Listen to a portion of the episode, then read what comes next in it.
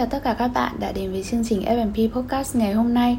Chương trình podcast được gửi đến từ F&P chứa đựng vô số các thông tin hữu ích liên quan đến sức khỏe và dịch vụ chăm sóc sức khỏe dành cho các bạn. Với F&P Podcast, bạn không phải dành quá nhiều thời gian cho việc nghiên cứu các tài liệu phức tạp.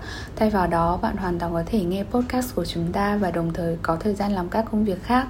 Chương trình được thiết kế với mục đích đem đến các thông tin sức khỏe hữu ích và đa dạng từ chế độ ăn uống, mẹo chăm sóc sức khỏe, hỏi đáp bệnh phổ biến. Không để các bạn đợi lâu, xin mời các bạn đến với podcast thứ 10 của chúng tôi với chủ đề 5 cách xoa dịu nỗi sợ của trẻ. Đến với tập tiếp theo của chương trình podcast, F&B xin giới thiệu chủ đề mà chúng tôi được đặt rất nhiều câu hỏi về vấn đề tâm lý của trẻ. Làm thế nào để xoa dịu nỗi sợ của trẻ? Nếu bạn đã từng theo dõi chương trình podcast của FMP, chắc hẳn mọi người đều biết đến bác sĩ Letitia Pluto là một cựu chuyên gia tâm lý học được đào tạo ở Pháp, có khả năng làm việc với cả cặp mẹ già trẻ, vị thành niên, người lớn và trẻ nhỏ, đề cập đến các vấn đề như bạo lực, sự lo lắng, lòng tự trọng, chấn thương tâm lý, nỗi sợ hãi, vân vân. Bác sĩ cũng cung cấp những đánh giá tâm lý và tư vấn về việc nuôi nấng con cái. Nỗi sợ, niềm vui, nỗi buồn hay sự cáu giận đều là những cảm xúc tất cả chúng ta đều bắt đầu biểu lộ từ thời thơ ấu. Hệ thống tự động phản ứng của não bộ sẽ được kích hoạt khi một tình huống được nhận biết là nguy hiểm. Nỗi sợ thường đi kèm với cảm giác vật lý như thở gấp, tim đập nhanh, toát mồ hôi tay, sự giãn nở của con người, sự căng cơ, đau bụng, khô miệng, buồn nôn hoặc buồn rùn chân tay. Dù nguyên nhân của nỗi sợ là gì, trẻ đều cần sự động viên của người lớn. Khi một đứa trẻ sợ hãi nó bộc lộ sự cần được đi cùng và bảo vệ. Kể cả khi nguyên nhân của nỗi sợ hãi có kỳ cục hay ngớ ngẩn như thế nào cha mẹ luôn phải tin rằng con bạn đang sợ khi đó bạn không nên cười cợt hay làm giảm mức đáng sợ của nó.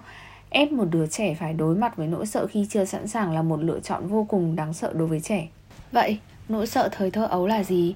Cái được gọi là nỗi sợ truyền thống thời thơ ấu thường gắn đến những mốc phát triển của trẻ như nỗi sợ bóng tối nỗi sợ sự cô lập, sợ quái vật hoặc sợ tiếng ồn. Những nỗi sợ này thường ngắn ngủi và có thể biến mất rồi quay trở lại trong quá trình phát triển của trẻ, tùy thuộc vào những gì mà trẻ trải qua trong cuộc sống. Ví dụ như một đứa trẻ chuẩn bị đi học khi tham gia một ngôi trường mới có thể bộc lộ nỗi sợ quái vật hoặc khủng long trước khi đi ngủ. Mặc dù nỗi sợ này tương đối lớn, nhưng trẻ vẫn thực hiện quy trình đi ngủ một cách như bình thường. Mặt khác, có những nỗi sợ lại không gắn với trải nghiệm nhưng lại liên quan tới quá trình tiến hóa của não bộ. Ví dụ như một đứa trẻ 2 tuổi vui vẻ chơi đùa ở biển, nhưng một năm sau đó lại sợ cá mập cắn là một điều hết sức bình thường. Cũng có một nỗi sợ bắt nguồn từ trải nghiệm.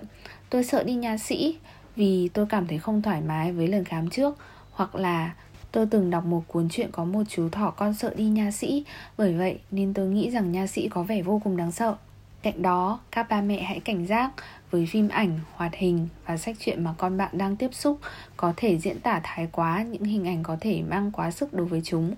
Nếu đứa trẻ phải trải qua những mất mát, đau thương, nó có thể biểu lộ nỗi sợ hãi trong những tình cảnh tương tự trong tương lai.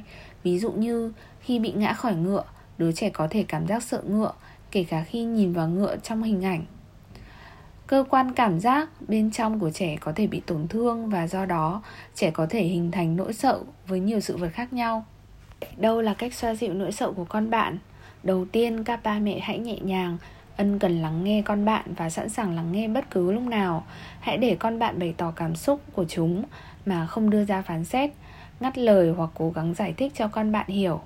Thay vào đó, hãy thừa nhận cảm xúc của con và để chúng được khóc điều tốt hơn là luôn đặt tên cho cảm xúc và hỏi kỹ hơn về điều mà con bạn đang cảm nhận. Chứ không phải là từ chối cảm xúc đó và nói, đừng lo lắng, điều này không có gì phải sợ cả. Điều tiếp theo đó chính là hãy che chở con bạn. Khi trẻ bộc lộ nỗi sợ hãi, bạn có thể nhìn con âu yếm, nắm tay con, đặt tay lên vai con và hãy giữ những hành động như vậy. Sau đó hãy ôm con vào lòng để thể hiện yêu thương, vuốt ve và hôn con. Tiếp theo, điều thứ ba đó là hãy an ủi đứa trẻ đang sợ bằng những câu nói đơn giản nhưng hợp lý. Con đang sợ đến trường vì không được gặp bố và mẹ cả ngày. Kể cả khi không bên con, bố mẹ vẫn nghĩ tới con Và bố mẹ rất vui vì sẽ được gặp con khi con đi học về vào cuối ngày. Hoặc có thể là con đang sợ đi ngủ vì ở tuổi của con Trí tưởng tượng đang bay nhảy và con nhìn thấy quá vật. Không có cá mập ở biển đâu con. Hãy nhìn kìa con khủng long mà con đang thấy thực ra chỉ là bóng của cái ghế Để tiếp tục bạn có thể cho trẻ xem nguyên tắc của trò biểu diễn dối bóng. Thứ tư, bạn hãy chơi cùng con. Chơi đùa là điều cần thiết cho trẻ, đặc biệt là những đứa trẻ có cảm giác lo âu. Bạn có thể nhập vai để tạo ra một trò chơi về nỗi sợ của con bạn và cười nó để giải tỏa sự căng thẳng. Bạn cũng có thể để trẻ vẽ ra những con quái vật mà chúng sợ Sau đó vẽ thêm những điều buồn cười vào đó Như mũi đỏ, son môi, một chiếc váy xinh xắn hoặc chiếc mũ cứu hỏa. Tất cả những điều này cần được làm nhẹ nhàng và với sự tôn trọng. Điều cuối cùng đó là khuyến khích con tìm ra giải pháp. Dù đó là nỗi sợ kết bạn ở trường mới hay sợ phù thủy hãy để trẻ liệt kê ra những giải pháp mà không phán xét con bạn. Điều này có thể xoa dịu nỗi sợ nếu trẻ cần sự giúp đỡ để làm điều này hãy hướng dẫn và đưa ra những gợi ý con có thể làm điều gì để đỡ sợ vào buổi tối con có cần đèn pin không hãy đưa cho con bạn một đồ vật của bạn để giúp con có cảm giác an toàn Đối với các trường hợp nghiêm trọng hơn, hãy tìm kiếm sự giúp đỡ trừ chuyên môn. Nỗi sợ của con bạn sẽ là nguyên nhân cần phải lo ngại khi chúng phát triển thành nỗi sợ nghiêm trọng và gây trở ngại cho sự phát triển khỏe mạnh của trẻ. Khi cha mẹ cảm thấy bất lực, có lẽ đây là lúc bạn nên tìm đến chuyên gia người sẽ giúp bạn hiểu rõ hơn về nguyên nhân và cung cấp cho bạn những liệu pháp để giảm nỗi sợ đó đây là cách tốt nhất để giúp trẻ khôn lớn và phát triển khỏe mạnh lòng tự tin của mình Chương trình podcast hôm nay của FMP đã gần đến hồi kết. Cảm ơn các ba mẹ đã tham gia chương trình ngày hôm nay và hy vọng ba mẹ đã có thêm thông tin hữu ích về việc giải tỏa nỗi sợ của trẻ.